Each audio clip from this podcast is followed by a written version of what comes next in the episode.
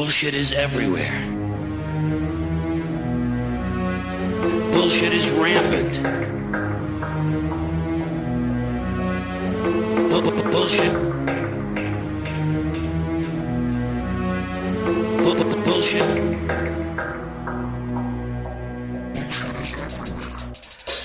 I want you to get up right now and go to the window, open it, and stick your head out and yell, I'm as mad as hell, and I'm not going to take this anymore!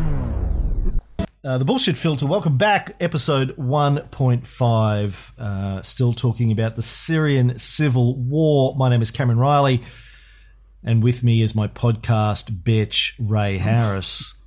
Hello. Hello. How are you, Ray? I am peachy How's keen. Um, get, getting better. Thank you for asking. You did tell me last week that uh, your, your doctor had stuck his finger up it, uh, had a bit of a wiggle. Yeah, well, that's he's told me that was part of the procedure for five Yeah, that- minutes. well, that- anyway, I thought you weren't, you weren't even at his office at the time. It was just at a barbecue or something. You had a garden we party. he, he was getting his office renovated, so I met him in a bar in the bathroom. Anyway, I'm sure it's all above board. Uh, so in the last episode, uh, we basically covered the history of the Alawites uh, and their rise to power from being an oppressed, weird, uh, maybe semi-Christian Islamic sect with a lot of other bits thrown in, and um, and then of course uh, uh, Hafez al-Assad rises to power in 1970. In this episode, I want to talk a little bit more about Hafez and the Hafez era of Syria, which lasted 30 years. He was the dictator of. Syria. Yeah. So Hafez, as I said in the last episode, born in 1930 to a poor Alawite family over in the uh, Alawite region, as it was at the time, being controlled by the French under the French mandate, mandate over in Latakia, the Sanjak of Latakia, as it was known at the time. He wanted to become a doctor, but his parents couldn't afford to send him to medical school, so he went to military academy instead. Yeah, Bit 19 like Yep, go ahead. well, I was going to say, a bit like my old friend Napoleon Bonaparte, Yeah. who also came from a, a family that wasn't poor, but sort of minor nobility. Father had lost all of their money. And uh, Napoleon, at a very young age, at 10, I think, was sent to military school. Uh, his his uncle, who was a, a bishop or a cardinal or something at that stage, got him access to a military school um, in Paris. Nice. Do, do we have an idea of what Napoleon wanted to do? Um, or did that not re- not that he had a choice, obviously, but do we have any idea of what maybe some of his aspirations were? Um, I, I don't know that at ten he really knew, but we know that later on he sort of he wanted to he wrote uh, when he was uh, a young man. He wrote a play, wrote poems.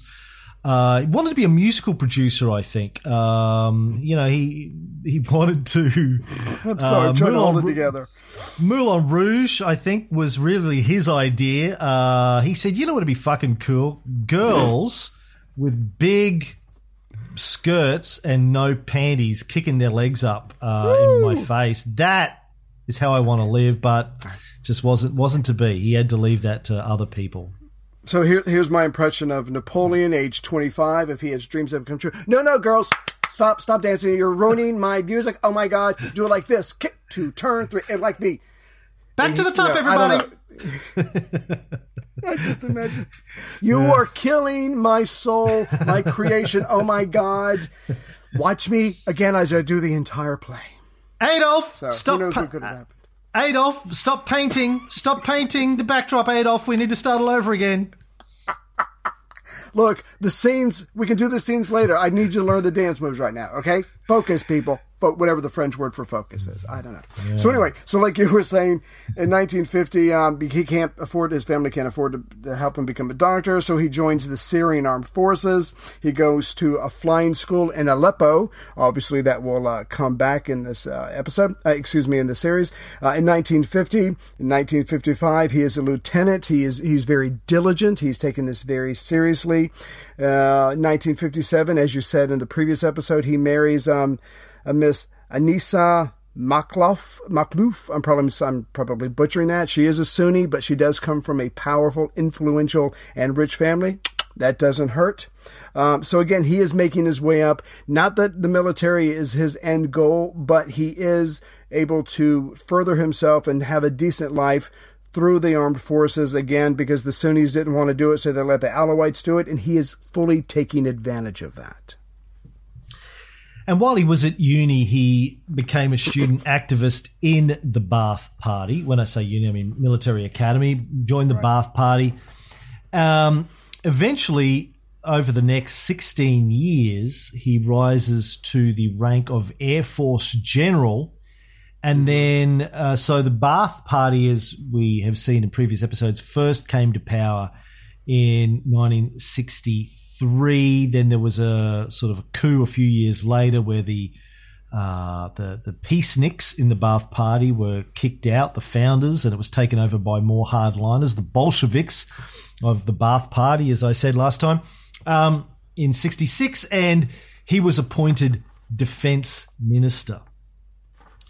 So not a bad, not a bad career rise for this guy. Uh, he's not even, you know, he's 36 and he's defense minister and an air force general. Not fucking bad, and married to a rich wife, which helps. Exactly. Yeah. So yeah, just going back. So um, back in 1966, he uh, participates in another coup, and I don't know if we have time to list all of them, but basically there was a lot of little coups going on where they toppled the traditional leaders of the Ba'ath Party. Uh, they brought about a radical military faction that several people joined with. There was uh, Salah Jadid, uh, who who comes to power, and um, all this time as uh, Assad rises, he uh, finds people that are loyal to him, tries to put them into um, to influential positions, and he as he wri- and there was this one part I found really interesting where he endears himself to. Um, to Jadid. Uh, Jadid is uh, captured by a rival faction of the government. Assad finds out about it, is able to send in the 7th Armored Brigade into the city that is named Suwadda. I'm probably saying that wrong, and he rescues him. So again, so they, so they, he, he rescues the leader, the current leader of the government. He is promoted. He promotes his friends. He purges the military of people that he can't trust. He pur- purges the officers. But like Stalin, this is going to have a very negative uh, um, effect on Syria's military performance in upcoming conflicts. So politically, he's securing the grounds, but as far as being an actual fighting force, he is at the same time hurting Syria's ability to to inflict damage on on military enemies.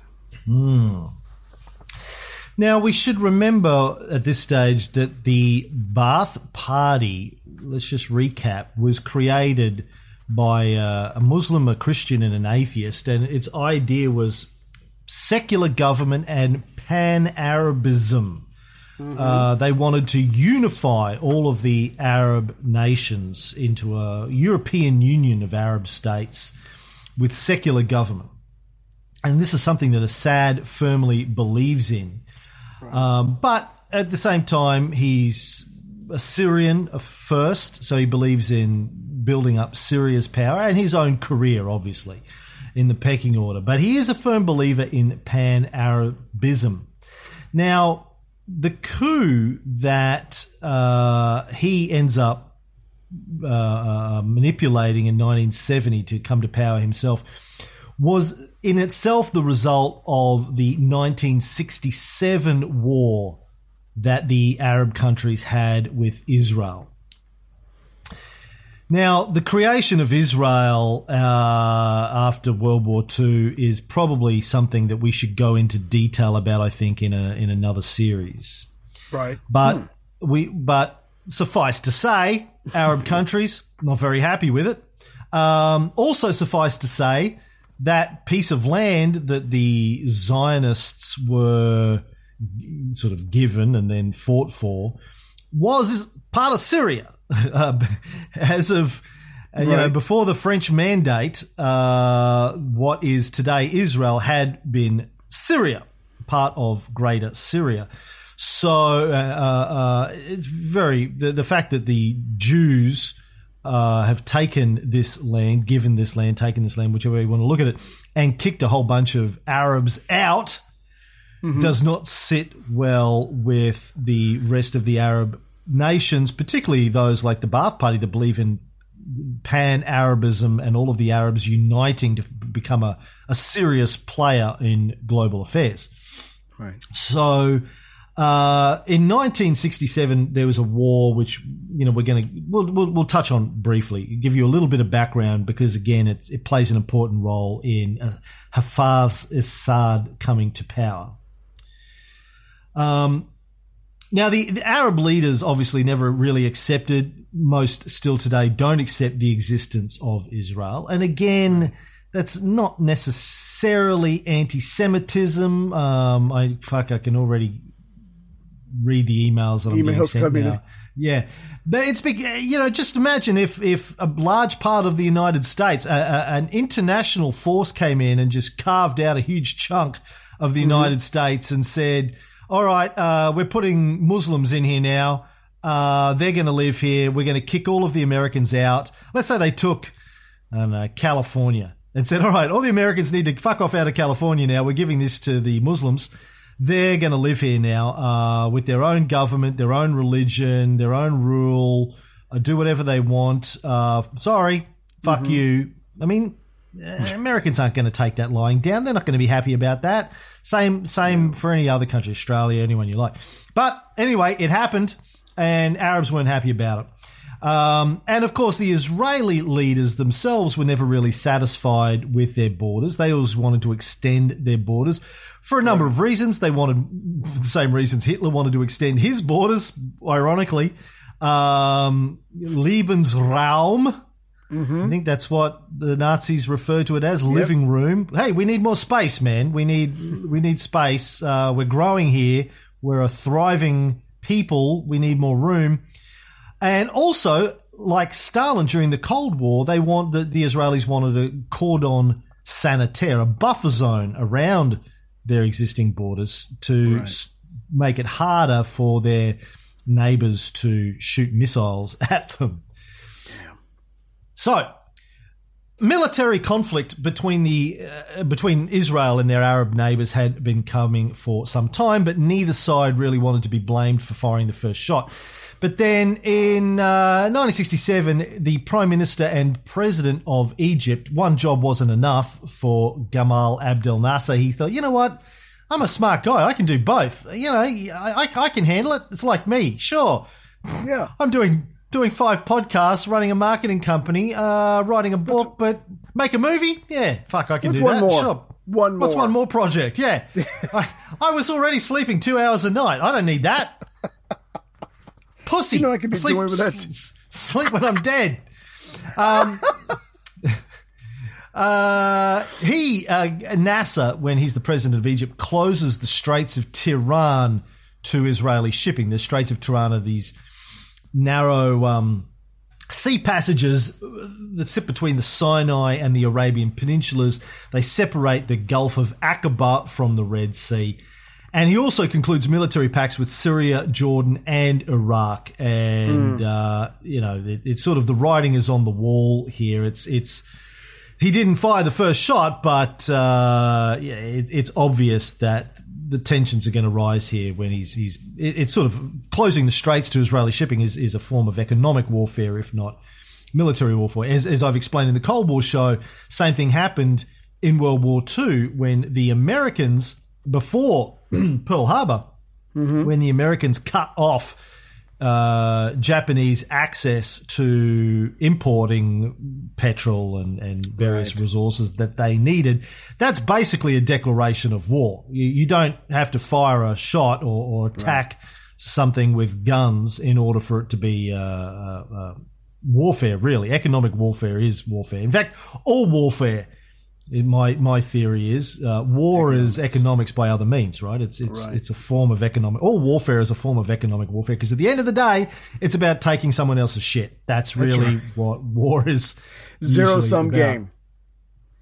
Yeah, taking their land, taking their resources, or forcing them to buy your resources. Um, yeah. Anywho, Now, I was you just wanna going. I was just going to add that uh, it doesn't help that uh, relations between these various countries have not been normalized since the 1948 Arab-Israeli War. I'm, I'm sure we'll we'll get to that at some point. But basically, between these two countries in uh, and uh, June of 1967, tension is rising, and and as you said, uh, the E- Egyptian government is making certain moves, closing things down. And one of the things that they're doing is that they're mobilizing uh, their forces um, on the Israeli border of the Sinai Peninsula. Now, Israel just can't stand for that because, as anyone who studied World War One knows, if the other guy gets a chance to fully mobilize and then attacks before you get the chance to mobilize, they're going to be able to do some impressive damage early on in the war. It might even be the, the deciding factor. So E- the Egyptian forces are mobilizing in the peninsula um, between uh, Egypt. Um, just below uh, Israel, and obviously Israel, Israel has to do something to be able to take these guys out. They have to respond in some way other than just sending a very nasty worded telegram. Holding.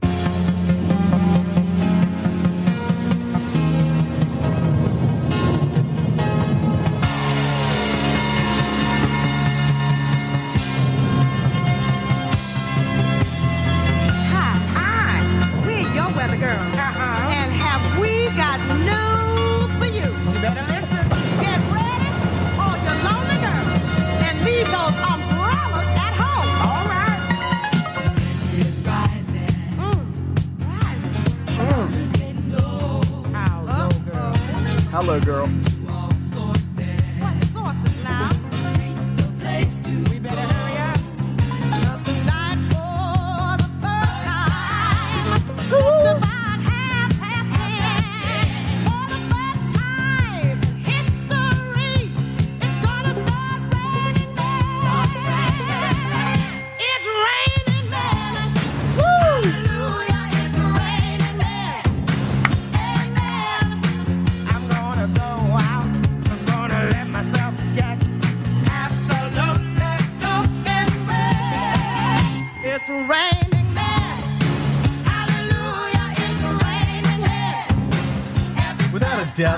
Gayest song I've ever played on the Loved show.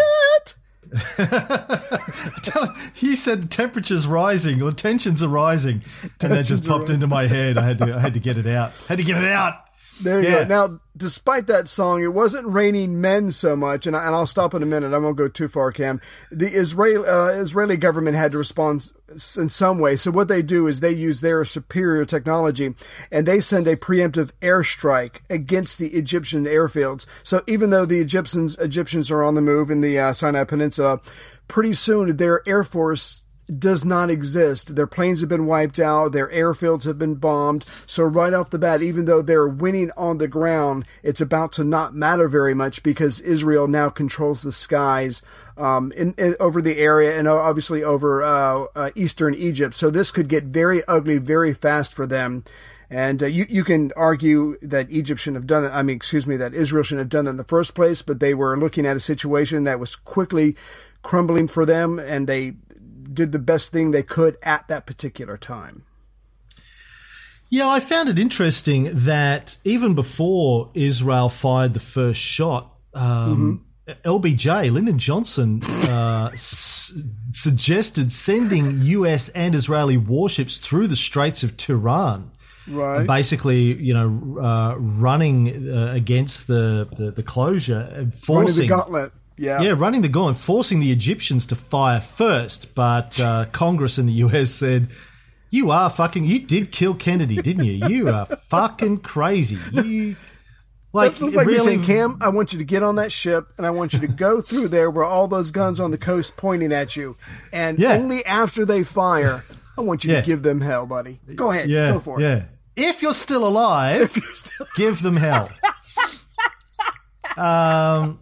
Anyway, so he, that didn't happen, and then, as you said, Israel launched the first strike on the fifth of June, 1967. Um, now they claimed self-defense, but you know, this is an interesting point of international law here. Uh, is a preemptive military strike acceptable under international law?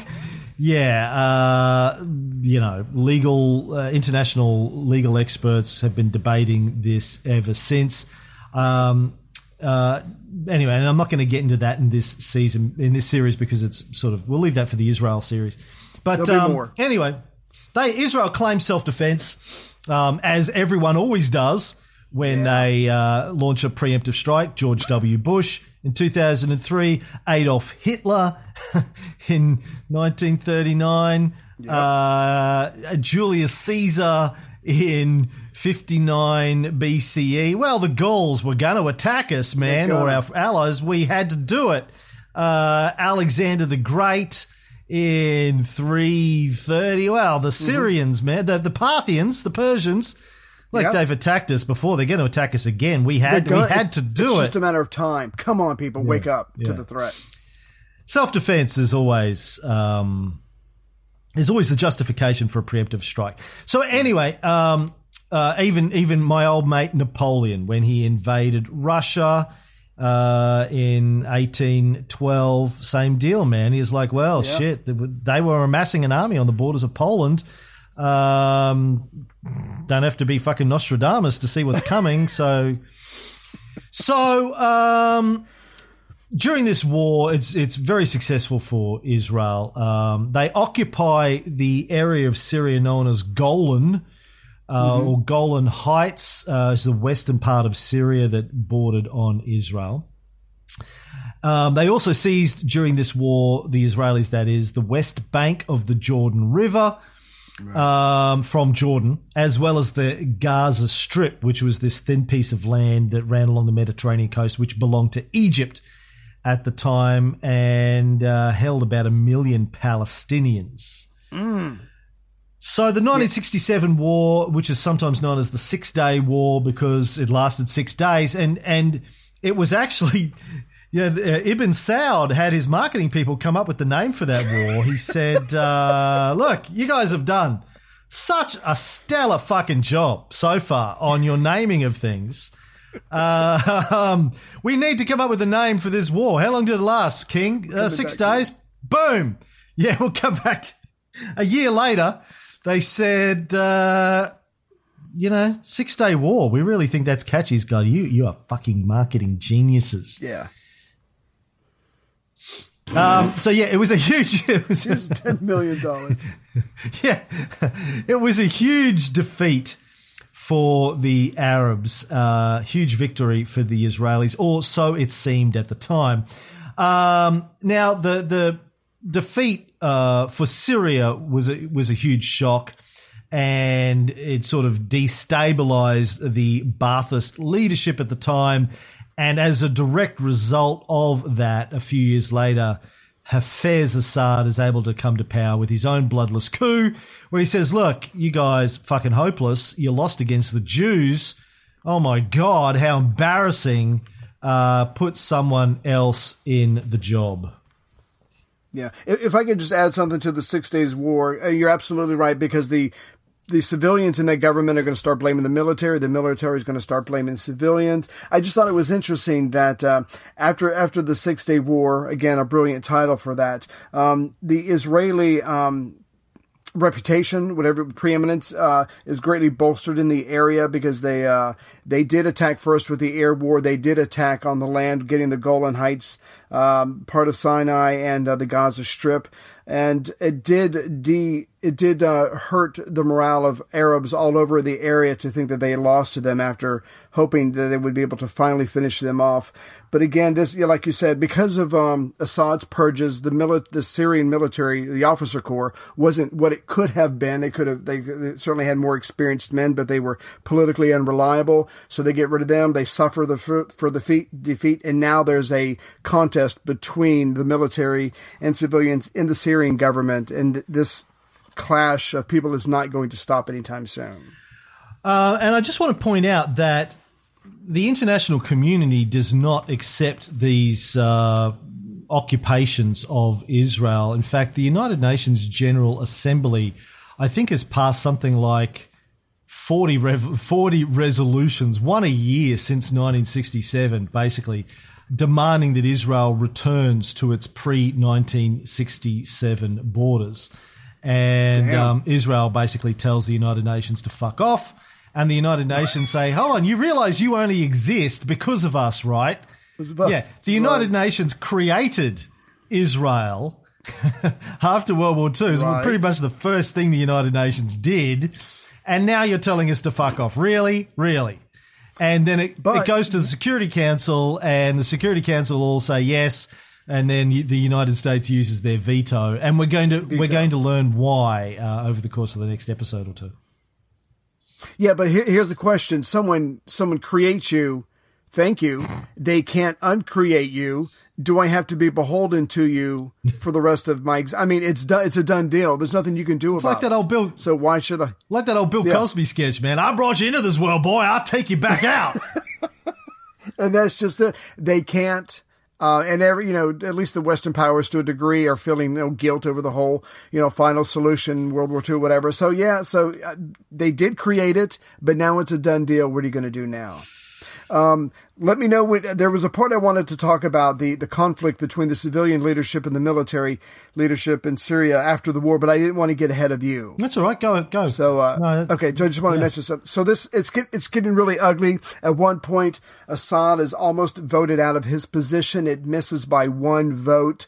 So he, but, but now the power struggle between Assad and Ja- Jadid is now open for everybody to see. And they also have very different policies. Um, Jadid wants to um, support civilians so they can keep harassing uh, the people in Israel uh, Assad thought they had too much independence. He wanted to rein them in, make it more organized and more efficient because he's a military leader. That's how his mind works. Uh, Assad um, wanted to focus on foreign affairs. He wanted to have a um, a coalition of other governments to check Israeli expansion, obviously to the east as well.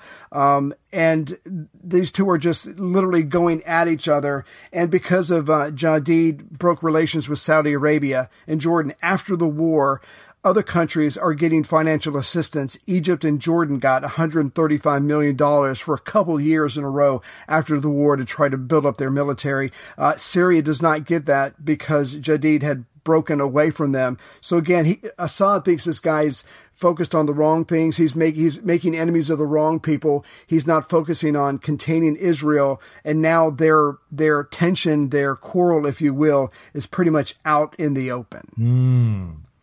And that leads to Assad's bloodless coup in 1970. And by March of 1971, he has declared himself president and held that position until his death in the year 2000. Um, the- did you read about how he died at all? About no, about who? Hafez, how Hafez, or- no Hafez, how Hafez. No, tell me. He was he was on the phone to the Prime Minister of Lebanon, um, you know, sort of congratulating him and talking about business, blah blah blah blah blah. And then the Prime Minister of Lebanon just hears the phone go silent and drop down, and then the call gets cut off, and then it gets reconnected a few minutes later. It's Bashar saying, "Yeah, my father's dead." He just had a heart attack on the phone to the Prime Minister of Lebanon, which is funny because we're going to talk about Lebanon in a minute. Um, Can, can I mention something? Do, did you want to talk about him actually coming to power? uh, we go ahead. I just wanted to mention something. So, so since 1969, Assad, because he and his brother launched a semi coup in uh, in February of 1969, uh, they put, take, took a bunch of tanks and uh, troops into Damascus. They take over the two major newspapers and radio stations of Damas- Damascus and Aleppo. Uh, in the Alawite cities, Jadid supporters are at first just thrown out of their positions, but later on they are arrested. Um, the gentleman who's in charge of the security forces, Jundi, who works for Jadid, um, is uh, pushed out of power. He commits suicide. So the, the between 1969 and 1970, Jadid is still technically in control. If you look at a diagram, he's still in control. It's they're still the regional command of Syria, but Assad really controls him, and he starts to change the policies. He um he doesn't allow the, the Syrian government to criticize other Arab states. He frees some political pl- prisoners. He creates a coalition government. Obviously, the Ba'ath Party is still in control of that. He does establish the Eastern Front with Iraq and Jordan to check Israel. And, and at some point, it comes down to uh, Assad gets a wake up call. So after Nasser's funeral in Egypt, you know, he goes to the funeral and he comes back. He says, okay, no more playing games. It's time for me to take over. So he, he holds an emergency national congress in October, uh, late October of 1970. And because Jadid is still technically the political leader, he is able to get up there and just verbally attack Assad and all of his supporters, his brother, everybody, all of the delegates belong to Assad. And he's just verbally ripping him a new one. And he creates all these different um, measures. They all pass because, again, he controls everything politically. But before this Congress started, Assad had his troops surround the building. So technically on paper, Jadid kicks Assad out of power, he strips him of all power, votes everything, everything passes, but it doesn't mean anything because as soon as the mm-hmm. Congress is over, the troops come in, arrest Jadid, arrest all his supporters, and they just act like it never happened. So they took all these votes, counted the votes, never happened. And Assad, to his credit, offers Jadid a position in another country. Why don't you represent us? You know, you go over here because now I'm going to be, be in power. Jadid turns it down, I guess because of pride or whatever. He is put into a prison and he stays there until he dies. And like Cam, like you just said, this is bloodless. This is peaceful. It literally happened within a building and it was just changing some names on some paperwork because he had been in control for the last two years. So as far as coups go, this was one of the more professionally orchestrated ones. And he just goes into the building. And when he comes out, he's now officially in control of the country, the government, the military, everything. And how long did Jadid uh, survive for in prison? Ooh, I that I don't have. I'm just uh, looking that up. It reminds me of um, a great movie, uh, TV series uh, that was on a few years ago. Um, fuck. Okay, I'm gonna have to. I'm gonna have to do some googling here because this took me by surprise. Yeah. Hold on. So, um, Al Swearingen, Ian McShane from Deadwood.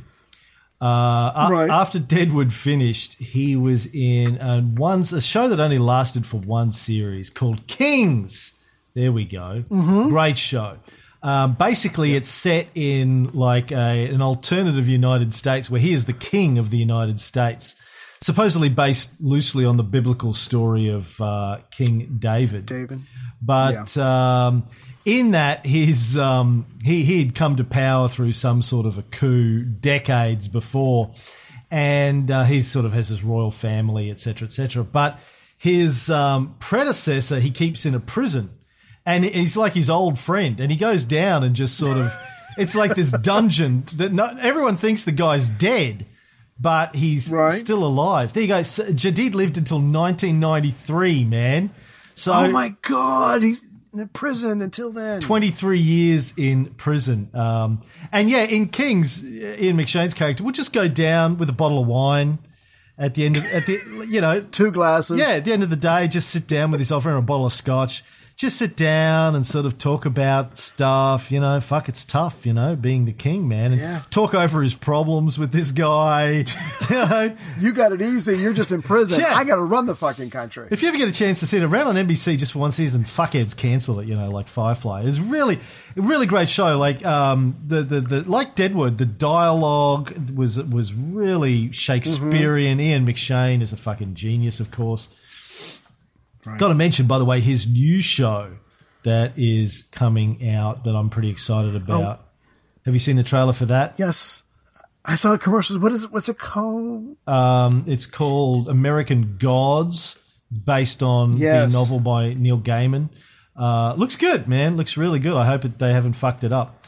Anyway, love Ian McShane, man. 20, 23 years in prison. He was outmaneuvered by a master who, you know, like, like we were saying earlier, to Assad, religion, yeah, whatever. It's all about power. As far as we can tell, and we'll go into this, he doesn't do drugs. He doesn't have horrors or whatever. Uh, From what I could tell, he's a family man. It is all about the drug of power. And considering where he came from, from a poor family on the coast, pretty freaking impressive. Yeah.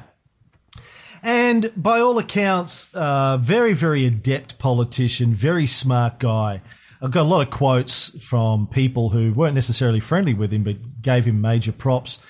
Uh, the first one I have is a US Senator, James Abourezk, represented South Dakota from 1974 to 1980 and met Assad many times, starting in 1973. He told one journalist whose book I read that I found him to be extremely intelligent to the extent that various governments beat a path to his door during the many efforts to make peace between Israel and the Arab countries. He described Hafez as courteous and calculating, professorial and persistent, unleashing flashes of self deprecating humor during marathon negotiating sessions. And he was famous, Hafez, for these uh, negotiating sessions that were legendary. When Henry Kissinger first arrived in 1973, and he was the first American Secretary of State to visit Syria in 20 years. His first meeting with Hafez lasted for six and a half hours. The, Dang gone. the US press, who were there waiting out the front, wondered out loud if Kissinger had actually been kidnapped. That's one tactic I haven't thought of. And we're going to go. I'm going to go Six into half hours. Kissinger a little bit more detail as we go. But Kissinger wrote in his memoirs about his meetings with Hafez. His tactic was to open with a statement of the most extreme position to test what the traffic would bear. I should do this in a fake Kissinger accent. Get my German on. Um, he might then allow himself to be driven back to the attainable, fighting a dogged rearguard action that made clear the concessions could be exacted only at a heavy price and that discouraged excessive expectations of them. His negotiating style was, in this respect, not so different from that of the Israelis, much as both of them would hate the comparison.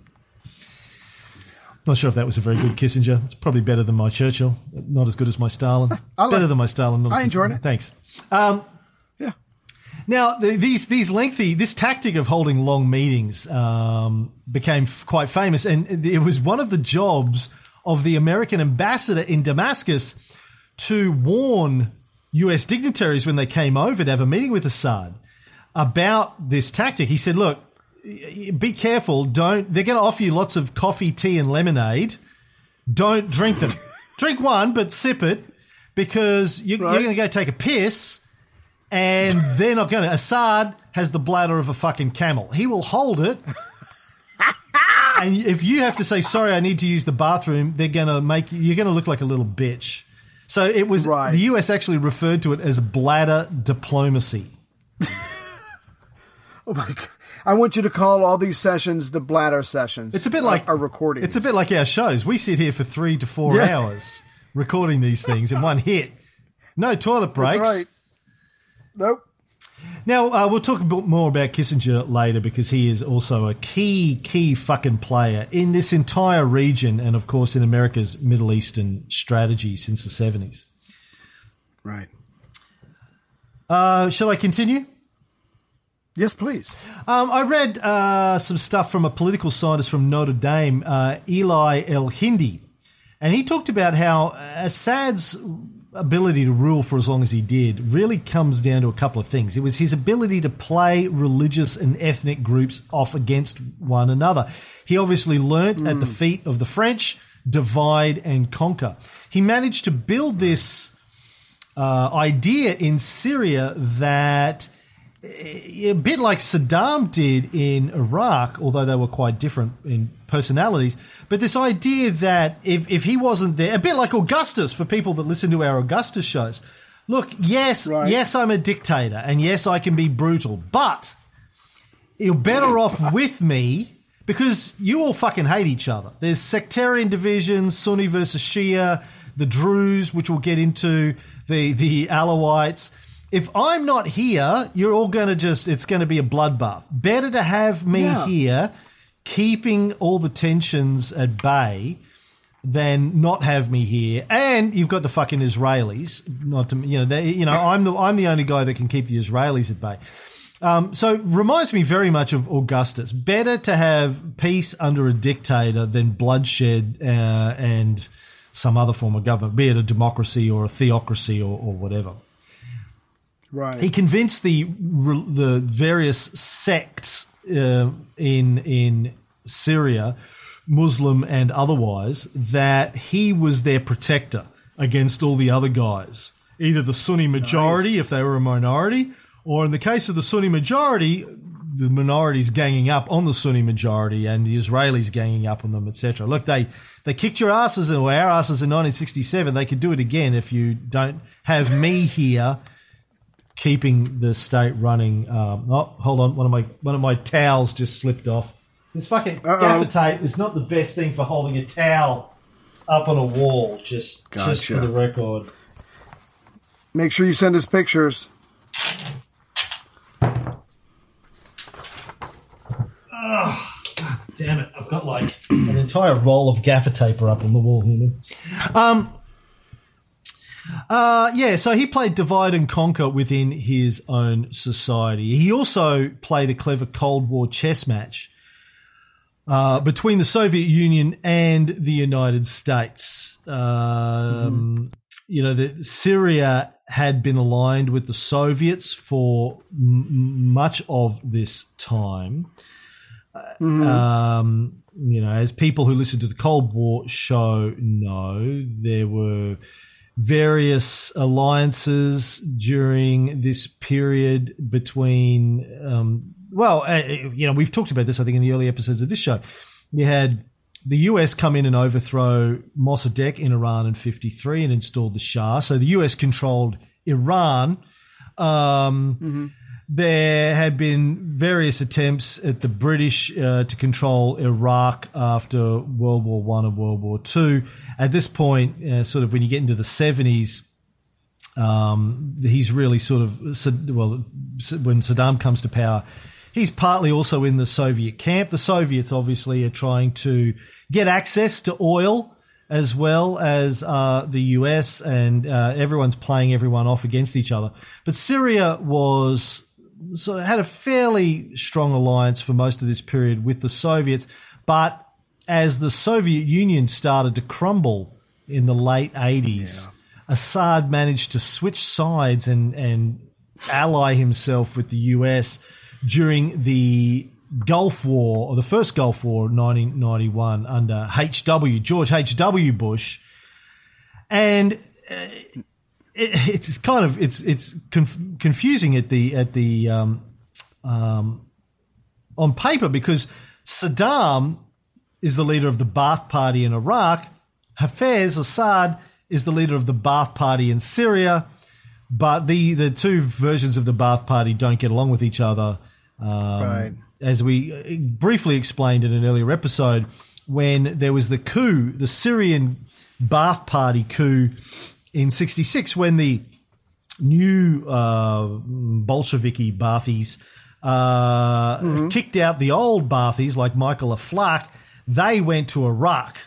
And so there was no no love between the Iraqi Ba'ath Party and the Syrian Ba'ath Party, even though they both wanted secular government and pan Arabism.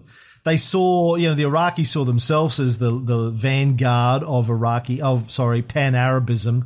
The Syrians saw themselves in that role. By, the way, the Saudis also saw themselves in that role. So they, yeah, even though you might think, well, surely they're all friends. No, no, not so much. so, um, in fact, during the Iraq Iran war that went on through much of the 80s, Syria supported Iran, again, because the Alawites are semi Shia. Iran's run by the Shia uh, during that period after uh, the Ayatollah Khomeini's revolution. So, all very fucking confusing, Yeah. the whole thing.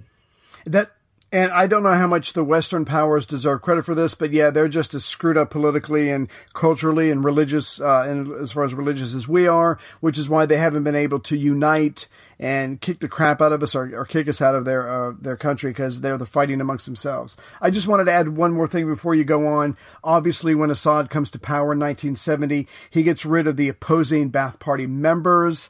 Uh, for all intents and purposes, for right now, political instability is gone. But like you said, Assad coming to power is like an untouchable becoming uh, Maharaja in India or a Jew becoming czar in Russia. It was an unprecedented, uh, unprecedented development, shocking the Sunni majority population, and they had, you know, enjoyed the power for so many centuries. So this is a shock. He does need his fellow Alawites to tone it down.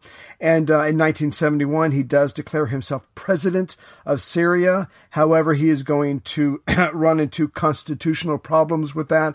I'm sure we'll be getting to that soon. So he has reached the epitome of power, but his past, his Alawite past, is still very much with him, and it's not quite done giving him problems. Did you just say the Alawites got power and kept it for centuries? Do you have a crystal No, no. ball? Are you looking into the future? No, no, I meant, I meant, I meant that the I'm shit. I'm sorry. The the uh, Sunnis um, had power for centuries, and now they're sitting there losing it Maybe to. I that. apologize. No, Thank you no. for clarifying that. Maybe you said that. Maybe I misheard. So yeah, it was a shock to their system. Then now, because remember, um, before Assad took power, Jadid was there. He just wasn't really in control. He was only in control on paper. So for these people, the switch is like instantaneous. And now there's this Alawite who is openly and formally in charge of their country, in charge of the security uh, detail, and also in charge of the military. So for them, it had to be a tremendous uh, shock, almost like a very unpopular person becoming president of the United States. It was just something they had to wrap their heads around. Um, and obviously, it, it didn't happen overnight, and there was a lot of very unhappy people. And they're the, the majority of the country. Now, getting back to the Gulf War in 1991, um, you know, the, the US were invading Iraq and, in fact, trying to overthrow Saddam Hussein uh, because he was a brutal dictator. And then Hafez says, "Hey, can I can I can I join in?" And they were like, "Well, you're a brutal dictator, um, but sure, why not?" But you'll be our brutal dictator. That's okay. So even Israel were willing to cooperate with Syria during this era. Um, certainly, the US were. It and it brings back a point that we've made innumerable times on all of our shows. The the brutal dictator part really isn't a problem for any superpower or colonial power. No. They don't really care what you do at home. Like we like gay people. We don't care what you do in your own bedroom. That's up No. to you. Um, we don't Go for it. Superpowers don't care about dictators unless what you're doing starts to get in the way of their economic interests. And in this case, they were like, "Yeah, come on, more the merrier. Jump on board." When it came to the Gulf War uh, one, Party war. Party war. and in fact, I think for superpowers, uh, dealing with a dictator is actually easier. It simplifies things. It's when you can have a, One person. Yeah, you one person. You don't. but Democracy is so messy. There are always different the ass. different presidents, different parties with different agendas. You've got to bribe so many more people to get what you want. When Huge pain. when there's a dictator, it's just one guy. Put money in his fucking secret Swiss bank account. Boom.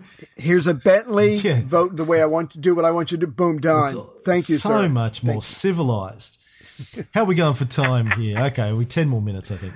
Um, now, since that uh, coup in 1970 for Hafez, uh, the, the his political party, the Syrian regional branch of the Ba'ath Party, basically has remained the one party uh, that had political power. It was the dominant political authority in Syria up until 2012, when, as a result of the Arab Spring and the, the Syrian civil war, the early stages of that, Bashar al Assad said, All right, all right, all right, fucking free elections, free elections. All right, shut the fuck up. We can have free elections. Up until that point. So for 42 years, it was a one party state.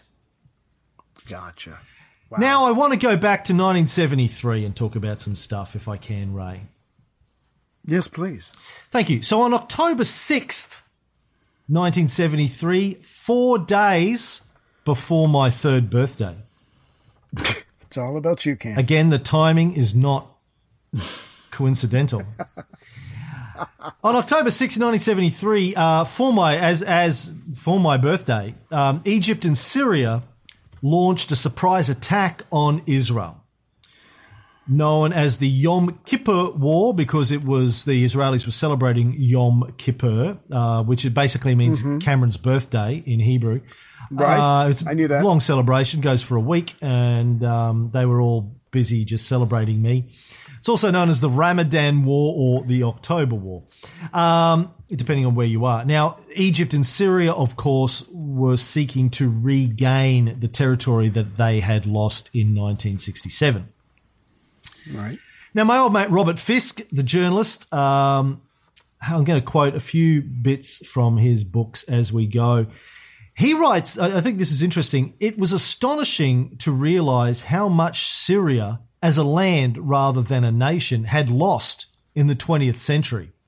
Portrayed as an expansionist state only awaiting the opportunity to seize all of Lebanon, Palestine, and even Israel, Syria had contracted rather than expanded, losing northern Palestine, Lebanon, and Transjordan after the First World War. Alexandretta in 1939, which was given to the Turks by the French to try and get them to support them in World War II. Golan in mm-hmm. 1967. The first three through Western trickery and the last through war. If the Hashemites had spent their modern life losing land, so had Syria. So it's important to remember that, I guess, as we go, that from the Syrian perspective, they had just been losing territory after territory after territory in living memory for a lot of people. Hafez, being born in 1930, had seen a lot of this happen. French mandate happened about eight years before he was born, but you know they'd seen them, you know, get divided up and lose land after land after land that they all saw, I imagine, as in the same way that the Jews had believed they had claim, the Zionists believed they had claim to Israel as their ancestral homeland. For the Syrians, it was like, well, fuck, it's been our homeland too for the last two thousand years, right, or more, three thousand Right. years. So they had seen it taken away from them. Um, so uh, getting back to the uh, Yom Kippur War, October 6, 1973, interestingly enough, on October 4th, the American intelligence community uh, issued a report saying, We continue to believe that an outbreak of major Arab Israeli hostilities remains unlikely in the immediate future. Shit. Two days before the attack. So, as I always say, when the CIA tells you something isn't going to happen, that's when you need to start worrying. It's about to happen. Yeah, yeah. Continuing And this yeah, record. E- yeah, exactly. Yeah, so Egypt and Syria has been building up. They launched their attack on October the 6th. And again, most of the fighting takes place over the territories that they had lost, the Sinai and Golan Heights, um, because they lost that during the uh, Six Day War. Now, Egyptian President Anwar Sadat wanted to reopen the uh, the Suez Canal. He wanted to, to, to take it back, and um, the Arab coalition launched a joint attack against Israel uh, on that day. Um, the Egyptians and the Syrians were going after the Sinai Peninsula, the Golan Heights. But um, as this gets going, the United States and the Soviet Union both start start supplying their respective allies in the war, and this is quickly getting out of hand. Uh, in fact, the United States and the USSR are getting to a point now where tensions are rising um, uh, between them. So this local war suddenly takes on very serious, has very serious repercussions. Somebody better do something quicker. This is going to quickly get out of hand and be a much larger war. So, so at first the war starts out, and it's very successful for the Egyptians. They cross, uh, they cross the Suez Canal. Um, they advance virtually unopposed in the Sinai Peninsula. Again, they had been humiliated before because when they retreated during the uh, the previous war, the Six Day War, the Israelis literally followed them and just kept shooting at them. It was a massacre in that sense. So they're they're running unopposed in the Sinai Peninsula, and for about three days, the Israeli uh, they take the time mobilizing their forces forces, and they're eventually able to halt the Egyptian offensive, and it becomes a stalemate. So some people, some um, historians claim that Sadat pretty much got the territory that he wanted. He was able to reclaim his his uh, honor and uh, Egypt's honor, obviously, and um, that he told his troops to stop and to dig in and to pre- prepare for defensively. Israelis quickly figure this out that the Egyptians are not going to uh, keep going, so they're able to focus their attacks against the Syrians on the Golan Heights because at first both sides had attacked at the same time overwhelming Israeli held territory, but they're able to push back. And in fact, the Israeli Defensive Force goes on a four day offensive deep into Syria. Within a week, artillery from Israel is, is shelling the outskirts of Damascus. So this started out very well. They did very well for a while, but because the Egyptian forces stopped, the Israelis figured out they could focus on one, and they do that very well. And, um, the Egyptian uh, President Sadat, he was worried. He knew this was coming to an end soon, so he wanted to gather as much territory as he possibly could because it would help him at the negotiating table. So he tells his forces to restart their offensive, but by then it doesn't matter because the um, the Israelis have mobilized. They're in the uh, in the area and they're able to uh, stop the Egyptians from going any further. In fact, they push them back. And again, it's very ugly. A lot of Egyptian soldiers soldiers are going to die and the Egypt and the Israelis just keep on pushing. And they're coming ever, ever closer to this city of Suez, and there's just a lot of casualties on all different sides. But the just the goal of Egypt and Syria has been thwarted, and they have lost a lot of men. And now the Israelis are deep in their respective territories. Yeah. Um, but before that, uh, like when the war was only a few days old, because the Israelis had been taken by surprise, it actually looked to everyone that they were going to be defeated. And this, uh, as you said, is when the US under Nixon decided to get involved. I think it was on October 9th, so three days after the war had started. Kissinger and Nixon uh, started something that was known as Operation Nickel Grass. I don't know why. I tried to find out why. I tried to find out what nickel grass is. like- What is nickel grass? Yeah. Kind of Is grass? Is that like a a dime bag? I, I don't know. Operation Maybe they thought a dime bag was. Called, they thought a dime bag was called nickel grass. Anyway, please continue. Could be. Uh, in under Operation Nickel Grass, the US supplied Israel with four and a half billion dollars worth of weapons in today's money. Damn. Um, now, one of the reasons they did that was because Israel made a decision on October 9th to go nuclear. Oh shit. Now, of course, just for people who don't know, Israel is not one of the signatories to the uh, Nuclear Non-Proliferation Pact even today. In fact, they don't even admit to having nuclear weapons. Right. But here we are. come on. Here we, We are in know. 1973. They were preparing to go nuclear. If if it looked like they were going to be invaded, their actual Yeah. uh, territory inside their borders, and they were going to lose as a last resort, they were preparing to go nuclear on the Arab states. Kissinger has said that the world came with, you know, uh, within a hair's breadth of all-out nuclear war. Um, it- Forget forget Bay of Pigs. Damn. and you know, this is the day before my third birthday, so just you know, that could have happened the next day on my birthday, uh, which My God. which is what it was all about. That's, that's like lighting candles. Uh-huh. Yeah. Uh, try blowing that one out. Um, so, yeah, Kissinger and Nixon decided to support Israel to prevent the the nuclear option. Right. Bottom line, short, you know, fucking bottom line is Israel won. I mean, the US when, when the US started supporting Israel uh, on October 9th, then the Russians started supporting Syria, but you know the, the the Americans were in a far better position to provide support than the Soviets were at that juncture. So uh, Israel wins, and as a result of the US's support for Israel, a week later, October seventeenth, nineteen seventy three, the Right.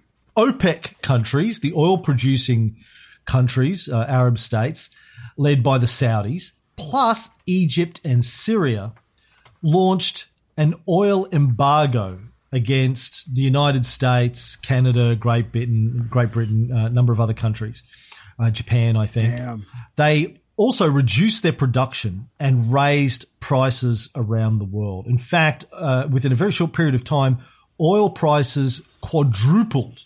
Barrel prices of oil quadrupled. Now, I remember being a kid in my dad's car and waiting forever in line at a gas station. Of course, I was, you know, I was a little kid. I was like seven years old or whatever. I just remember going, God, we're at this, we're in this bit line forever. And I said something to my father. He's like, shut up, you know, whatever. But I just remember going, we've been waiting here forever. So I vaguely remember that. And, and I just remember the tension at the time from the adults about that. Well, it wasn't of freaked me out. Yeah, it wasn't just about um, oil or gas prices going up either. This basically fucked the American economy very, very quickly. You know, gas or petrol is one of those things that is fairly inelastic uh, in terms of demand. When prices go up, people don't stop driving their cars or their trucks or their buses or flying planes. They go, well, I guess we have to pay whatever the price is To eat it. And this se- caused serious economic disruption in the West. By the way, something I didn't know but I learned is the national maximum speed limit of 55 miles per hour in the United States was brought into place in 1974 as a direct result of the oil embargo uh, as an attempt to try and reduce gas consumption. Wow. Yeah. Now, Thanks, Middle East. Inflation soared, the stock market crashed, the US economy was in a tailspin. Obviously, Vietnam is still going on, Watergate is going on. Uh, the civil rights movement is still, you know, it's all very hot over there. It's kind of MLK's been dead five or six years at this stage, and, and RFK and these guys, but it's still America's a hotbed. Nixon's like got a lot on his hands. All of a sudden, everything crashes, and it's not just what's happening domestically that's a problem too. America's entire Cold War strategy gets affected as a result of this. Uh, of course, up until this point, the US had been focusing on China and the Soviet Union as their main challenges against US hegemony, economic hegemony. All of a sudden, right. These motherfuckers in the Middle East all of, are able to crash the US economy overnight by Yeah. uh, thro- kicking up oil prices. In fact, um, and I'm going to stop in a minute because we're out of time, but uh, in 2004, certain documents were declassified that revealed that the United States was so worried about the rise in oil prices that they considered military action to forcibly seize all of the oil fields across the Middle East in 1973 74. Damn. British ambassador to the United States at the time, Lord Cromer, uh, revealed that the US Secretary of Defense at the time, James Schlesinger, told him that it was no longer obvious to him that the US could not use force to take control of the situation. Um, and this led the Prime Minister of England at the time, Edward Heath, to order British intelligence to create an estimate of the US intentions in the area. And that estimate concluded that America might consider it could not tolerate a situation in which the US and its allies were at the mercy of a small group of unreasonable countries and that it would be preferable for the US to rapidly seize oil feeds and oil fields in Saudi Arabia and Kuwait in military action. And the uh, intelligence report concluded that American occupation would need at least 10 years while the West developed alternative energy sources and would result in the total alienation of the Arabs and of much of the rest of the third world. But the Im- the impact of the oil embargo didn't stop there, but we're going to continue talking about the impact of that in the next episode. Just think about where we would be right now if that had happened. Yeah. Wow. Imagine if the US had invaded the Middle East and were controlling it for decades. Oh, okay. It did happen. It just didn't happen for 30 more years. but we're going to talk about what they did in that 30 years because uh, they had to do something and what they did. Again, far reaching implications, including what's going on in Syria today. Let me uh, read another review. Um, uh, Luke, L U K E, from the United Kingdom. His review is entitled Gold. Always believe in your soul. You know what that means? Okay. Spend, No. Spandau Ballet. As soon as he wrote gold, I thought of Spandau Ballet. Gold! Always believe in your soul. You've got the power to know you're indestructible. Showing that Luke Oh, Luke is a true fan of the show because I've played that song many times. He says another fantastic podcast by Ray and Cam slash Cam and Ray. If the names mean nothing to you, just listen. This is a very important podcast, starting with a critical, in-depth analysis of the origins and reasons for the Syrian civil war. You'll get the same feeling an international relations student does after selling their organs for university fees. The feeling of everything I knew was a lie and I'm angry, but for free. It's true. I have no doubt it will continue to be amazing. Thank you, Luke. Send me an email, CameronReilly at gmail.com. I'll send you a thank you gift. Well, just give me your address and I'll send you a thank you gift when I've Yeah, made one, yeah. which will happen soon, I promise.